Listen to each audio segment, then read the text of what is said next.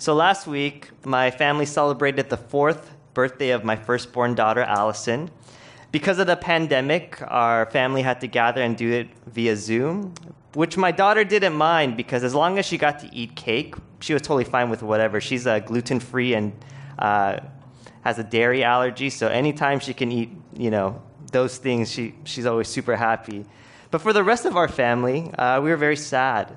Not just because we couldn't gather to see and hug and play with my daughter Allison, but because her birthday last year marked the last time our family gathered in person. It felt like an eternity happened between those two birthdays as we reminisced about it over Zoom. Time, in some sense, seems to be moving very slow, but actually, it's the opposite with my other baby, Zoe. She's a pandemic baby. She was born on St. Patty's Day of last year. And for her, time doesn't move very slow, but time moves very fast. It may be because all of our days are kind of just this kind of voluptuous thing where it's just over and over the same old thing over and over again. But for us, looking at Zoe, she seems to be growing so fast. It seems like almost every day she's changing, moving new diaper sizes, learning different skills, and going through development milestones. You know, this is a total parent flex for, for me to share this, but I had to include this because I had to brag about it in any way. You'll, you'll probably see why later. But she's in the 50th percent of her weight and 83% of her height. And if you see how me and my wife are, you know, vertically challenged a little bit, you could see what a miracle it is to see her grow that fast. So the pandemic has changed a lot of things in our lives. It's not it's not trite for me to say that. But what I think it did amplify is that it highlighted our significant relationship with the concept of time. Don't you find that many of our struggles, our frustrations, and our hopes are all time related? We ask questions like, when will life go back to normal? We ask questions like, when is it safe to visit my friends and family? When can I send my kids back to school? How long will I need to quarantine? How long will we have to keep wearing masks and social distancing? How long will this outdoor sermon last? How did the pastor read my mind? That was a pastor joke right there. If, uh, if you didn't find that funny, this sermon may feel very long to you. Which I'm glad that I'm hearing some laughter for. Okay, we're, we're tracking. Man, this is, this is way better than preaching in front of a camcorder. But in any case, the pandemic has caused us, many of us, to evaluate our relationship with time. So let's gain a biblical perspective of how we ought to look at time from a text in Ecclesiastes chapter 3, verses 1 through 8. Ecclesiastes chapter 3, verses 1 through 8. The sermon will cover three points here today a poem on time, the problem of time, and the purpose of time. So if you have your Bibles, and I hope you do, please turn with me to Ecclesiastes 3, 1 through 8.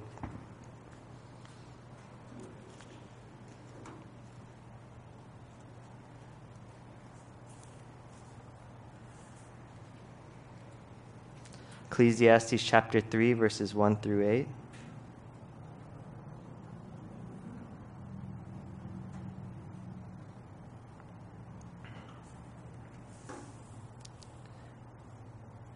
Hear now the reading of God's word.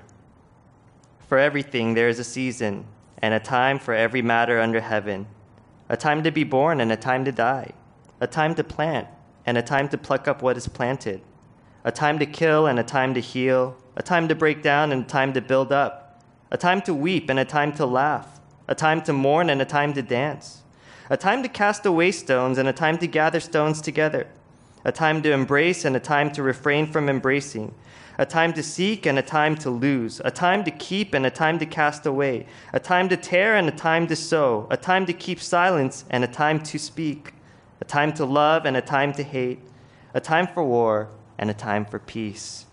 Amen. Thus ends the reading of God's holy, inspired, and inerrant word. May He write His eternal truth upon our hearts here today.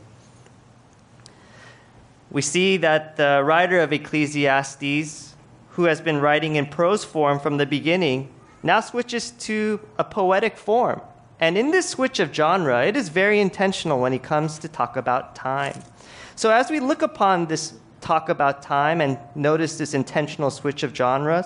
It's our job as interpretive of God's words, not just to read what the text says, but also pay close attention of how he chooses to say it.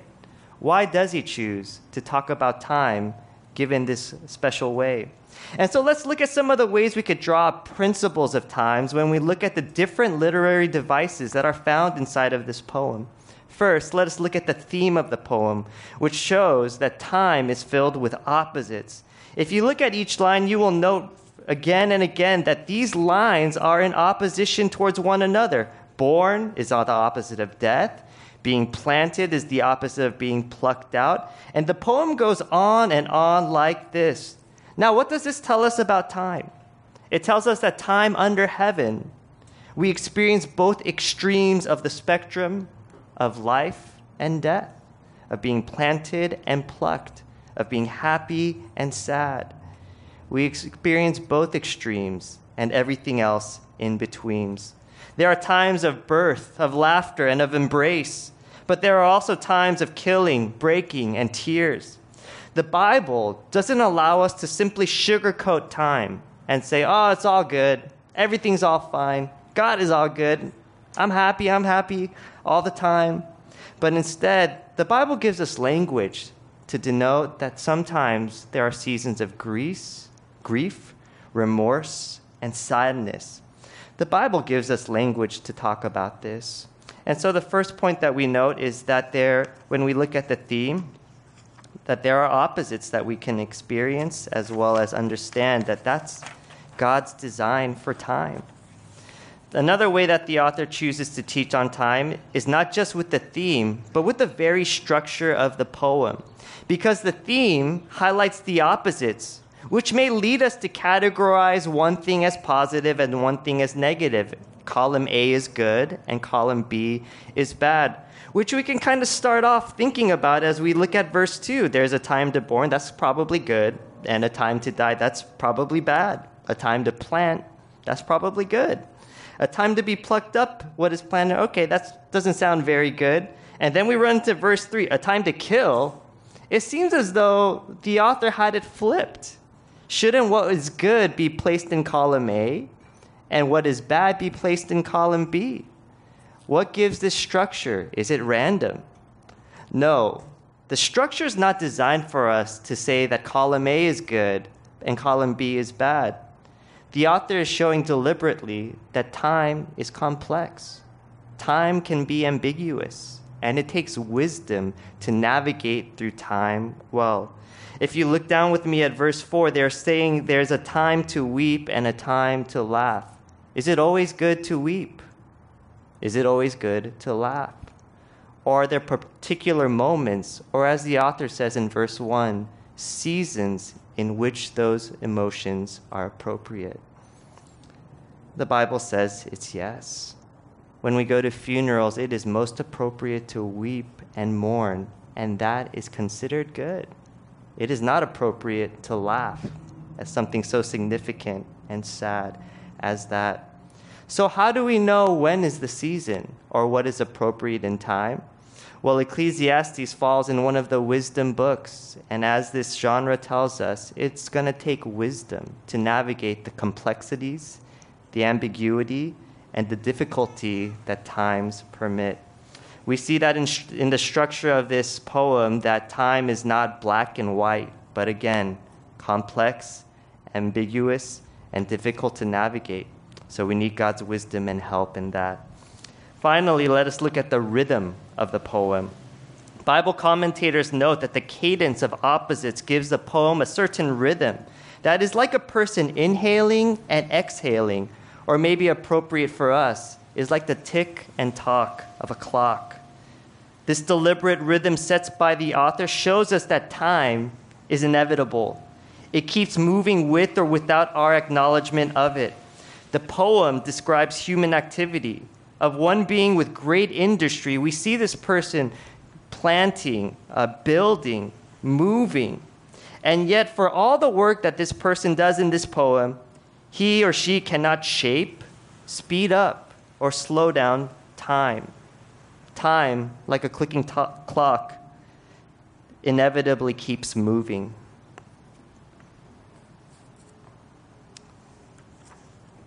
I'm sorry, I, I, wish my fine motor skills were, were better so that I didn't have to take this pause every time I switch papers. But moving on.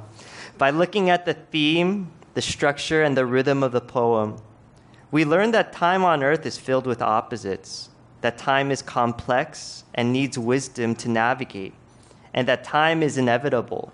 And for all of our activities and the busyness that we have on this life, we cannot stop time. Now, this is a nice poem. It's so beautiful. In fact, it became a song by the Byrds Turn, Turn, Turn. Maybe you have heard of it. Did you know that it came from the Bible? But what's funny about that song is that the song ends on an optimistic note. That song was popularized in the 1960s, and it was a song that hoped for peace in this world. The song and this text ends on a note of optimism, hoping and longing for peace to be found in the world. But this poem doesn't end on a note of peace. It, it, it actually ends and brings up a problem a problem that we must confront when it comes to time. This is our second point for our sermon here today. Look down with me at verse 9 the problem of time.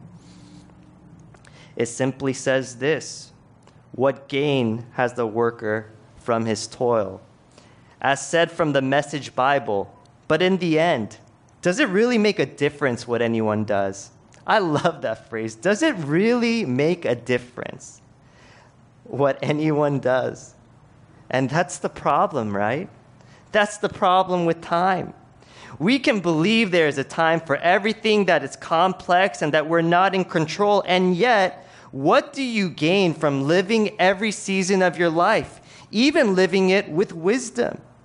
The answer that the author provides is you get nothing.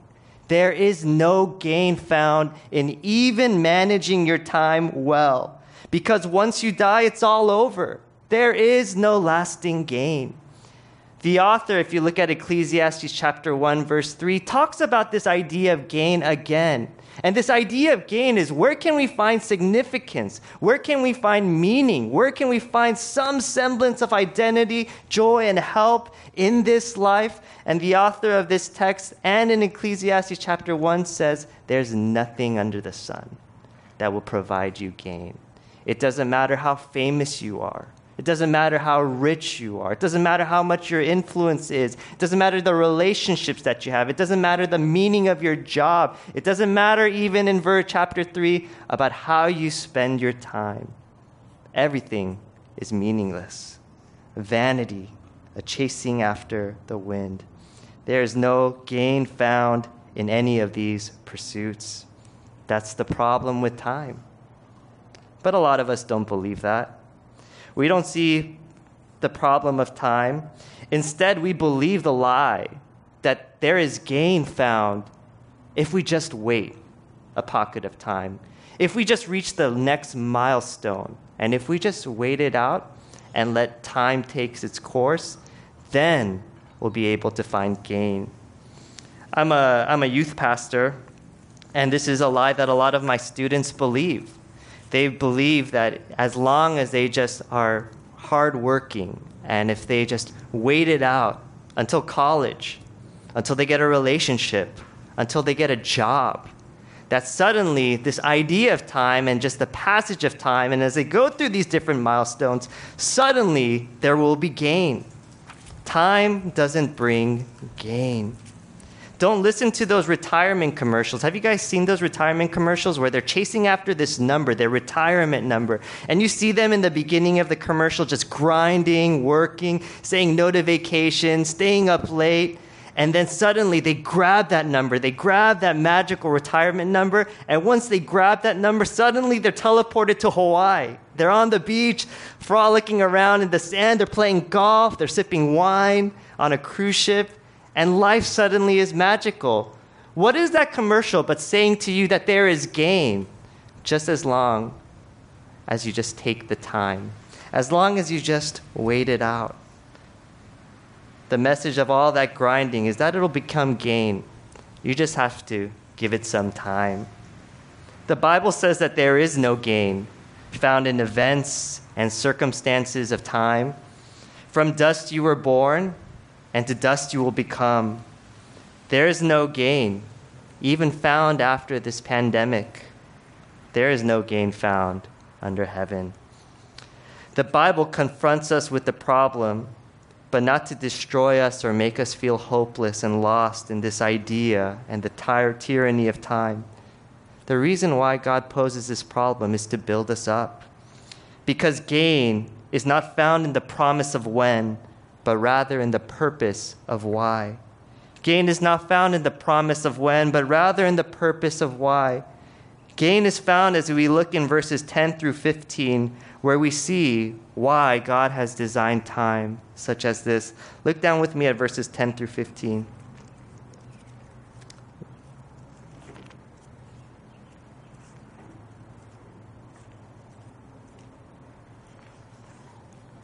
says this I have seen the business that God has given to the children of man to be busy with. He has made everything beautiful in its time. Also, He has put eternity into man's heart, yet so that he cannot find out what God has done from the beginning to the end. I perceive that there is nothing better for them than to be joyful and to do good as long as they live. Also, that everyone should eat and drink and take pleasure in all his toil. This is God's gift to man. I perceive that whatever God does endures forever. Nothing can be added to it, nor anything be taken from it. God has done it so that the people fear before him. That which is already has been, that which is to be already has been, and God seeks what a God seeks what has been driven away. The purpose of time is shared in verse 14. The purpose simply is that God has designed time so that we would fear Him. God has designed time so that we fear Him. The problem we face directs us to the purpose of why time exists. And time exists to point us that we are to fear the God who is above all time. The author chooses to point out time to direct our focus away from ourselves and turn to the God who stands again above time. If you notice with me at verses 1 through 8, there is no mention of God. It is just life on my terms, life under the earth. Notice what the author does in verses 10 to 15, where then suddenly God is mentioned about eight times. We're zooming out to see the perspective of why God has designed time, and it is to show to us that we ought to fear God. We fear and revere and give awe to God because He is different than us. The author notes how God is different than us and why He is worthy of our reverence, our fear, and awe. If you look down with me at verse 14, it tells us that God's work lasts forever, even when our work doesn't. In verse 11, we see that God's plan is perfect. He makes everything beautiful in His time compared to our plans of life, which has been uprooted by this global pandemic and other forces that aren't as, as major as that. God understands the beginning as He does the end, whereas God has put eternity into our hearts, where we have this great longing to understand and yet we are hopeless that we cannot. The recognition that God is different than us should lead us to the point of verse 14. God has designed all of this, that we ought to fear Him, that He is worthy of our trust, our respect, and our awe. This is the purpose of time, which leads to that conclusion. As we think about the differences between us and God, we can't help but feel that God is just simply strong arming us, saying to us, I am God and you are not. You are controlled and you have all these limitations. Obey me, fear me, because I stand above you in time. Is God some kind of cosmic time tyrant who is here to show and show the disparity between him and his greatness who stands above time, and us below, who live this meaningless existence apart from Him? The answer to that is no. God could have chosen to do that because He truly is sovereign and good and different than us. And yet, we know that God is not a tyrant because He Himself chooses to step into the time in which we find ourselves in today. Isn't it amazing as we talk about the limitations of times, all the sadness, all the mourning, all the grief, that God, the creator of time itself, would choose to enter into it, choose to enter into a place of mourning, of killing, and of sadness. Galatians chapter 4, verse 4, Paul says that Jesus Christ came. God sent his Son in the fullness of time. Jesus, the Alpha and Omega. He has no limits. He is the creator of time itself. He stepped in, and he stepped in for a purpose, knowing that at a specific hour, he would die on the cross. As Romans chapter 5, verse 6 states, at the right time, Christ died for the ungodly. God is not a tyrant of time. He stepped into time so that you and I could know him, so that you and I can be redeemed. I love it how author, Christian author Dorothy Sayers says it. He, she says it like this For whatever reason, God chose to make man as he is, limited and suffering and subject to sorrow and death. He had the honesty and courage to take his own medicine. Whatever game he is playing with his creation, he has kept his own rules and played fair. He can exact nothing from man that he has not exacted from him himself. He has himself gone through the whole of human experience from the trivial irritations of family life and the cramping restrictions of hard work and lack of money to the worst horrors of pain and humiliation, defeat, despair, and death. When he was a man, he played the man. He was born in poverty and died in disgrace and thought it well worthwhile. If you feel oppressed by time, if you feel as though God is not being fair with the time in which God has given to you, we need only to look at the cross. We need only look at God Himself, the Alpha and Omega, constraining Himself, redeeming us, and dying for our sins. If you're not a believer here today, joining us either online or in person, we're just so grateful that you come. And we hope and pray that you would enter into a relationship with this God who cares so much about you that he would step into time himself. If you are a believer here today, let me leave you with two application points. First, it's going to sound really interesting, but just uh, hold on, I'll explain it. I want you to be happy. I want you to be happy with the time that God has given to you. When you look down at verses 12 through 13, Sorry, my page keeps flipping, so let me find it once again. When we look at and read verses 12 through 13, we see that God calls us to two things, and we'll go on to the second one later. But let's, let's talk about being happy first. Verse 12 I perceive that there is nothing better for them to be joyful and to do good as long as they live. Also, that everyone should eat and drink and take pleasure in all his toil. This is God's gift to man. Verse 12 tells us to be joyful. And I want to just change that for the sake of alliteration and to say, hey, God wants you to be happy. But wait, I thought that the time that we spent here was meaningless. If it's meaningless, then how can we ever truly be happy? Well, the reason why it's meaningless is the reason why you and I can actually be happy. Because just because something is not gain doesn't mean that it is not good. Just because it is not gain doesn't mean that it is not good. God has given us good gifts. And it's our selfish, indwelling, sinful hearts that turns these good gifts of God into thinking that they are gain, that they are uh, markers of meaning, or their identities given to us. But if we truly fear God and understand gifts that God has given to us for what they are, we could see all the good that we have given from God's hand and not count them as gain, but instead look at them as gifts.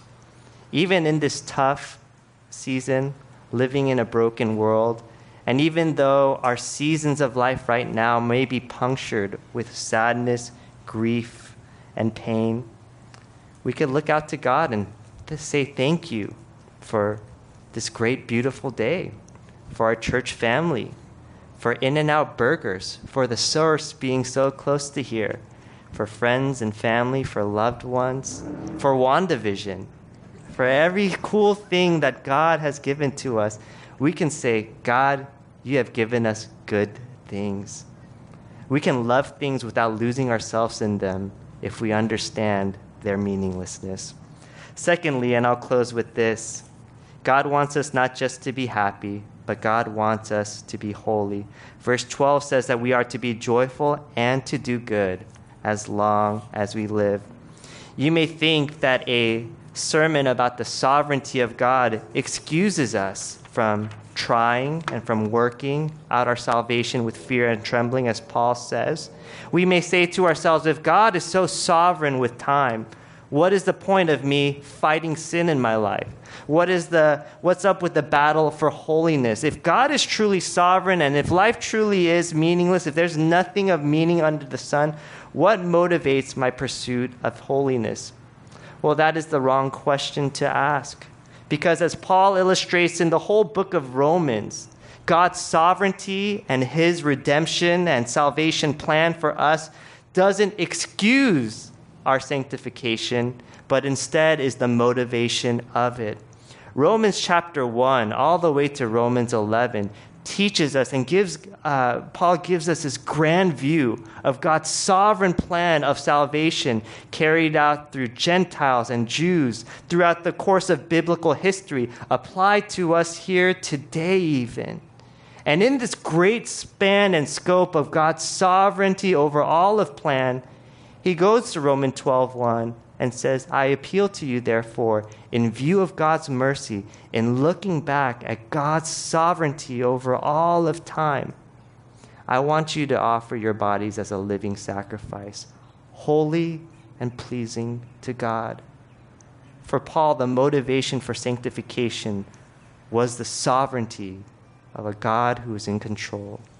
May we come to God in that same manner and way May we look at the mercies of God who has sent his Son, Jesus Christ, who lived this painful, broken, cursed life so that we may know him. And may that motivate us towards sanctification. Savior Community Church, I pray as we look at what the poem teaches about time, that we would be wise given the time that God has given to us. We would understand the problem that we all deal with time that there is found no meaning under heaven apart from God.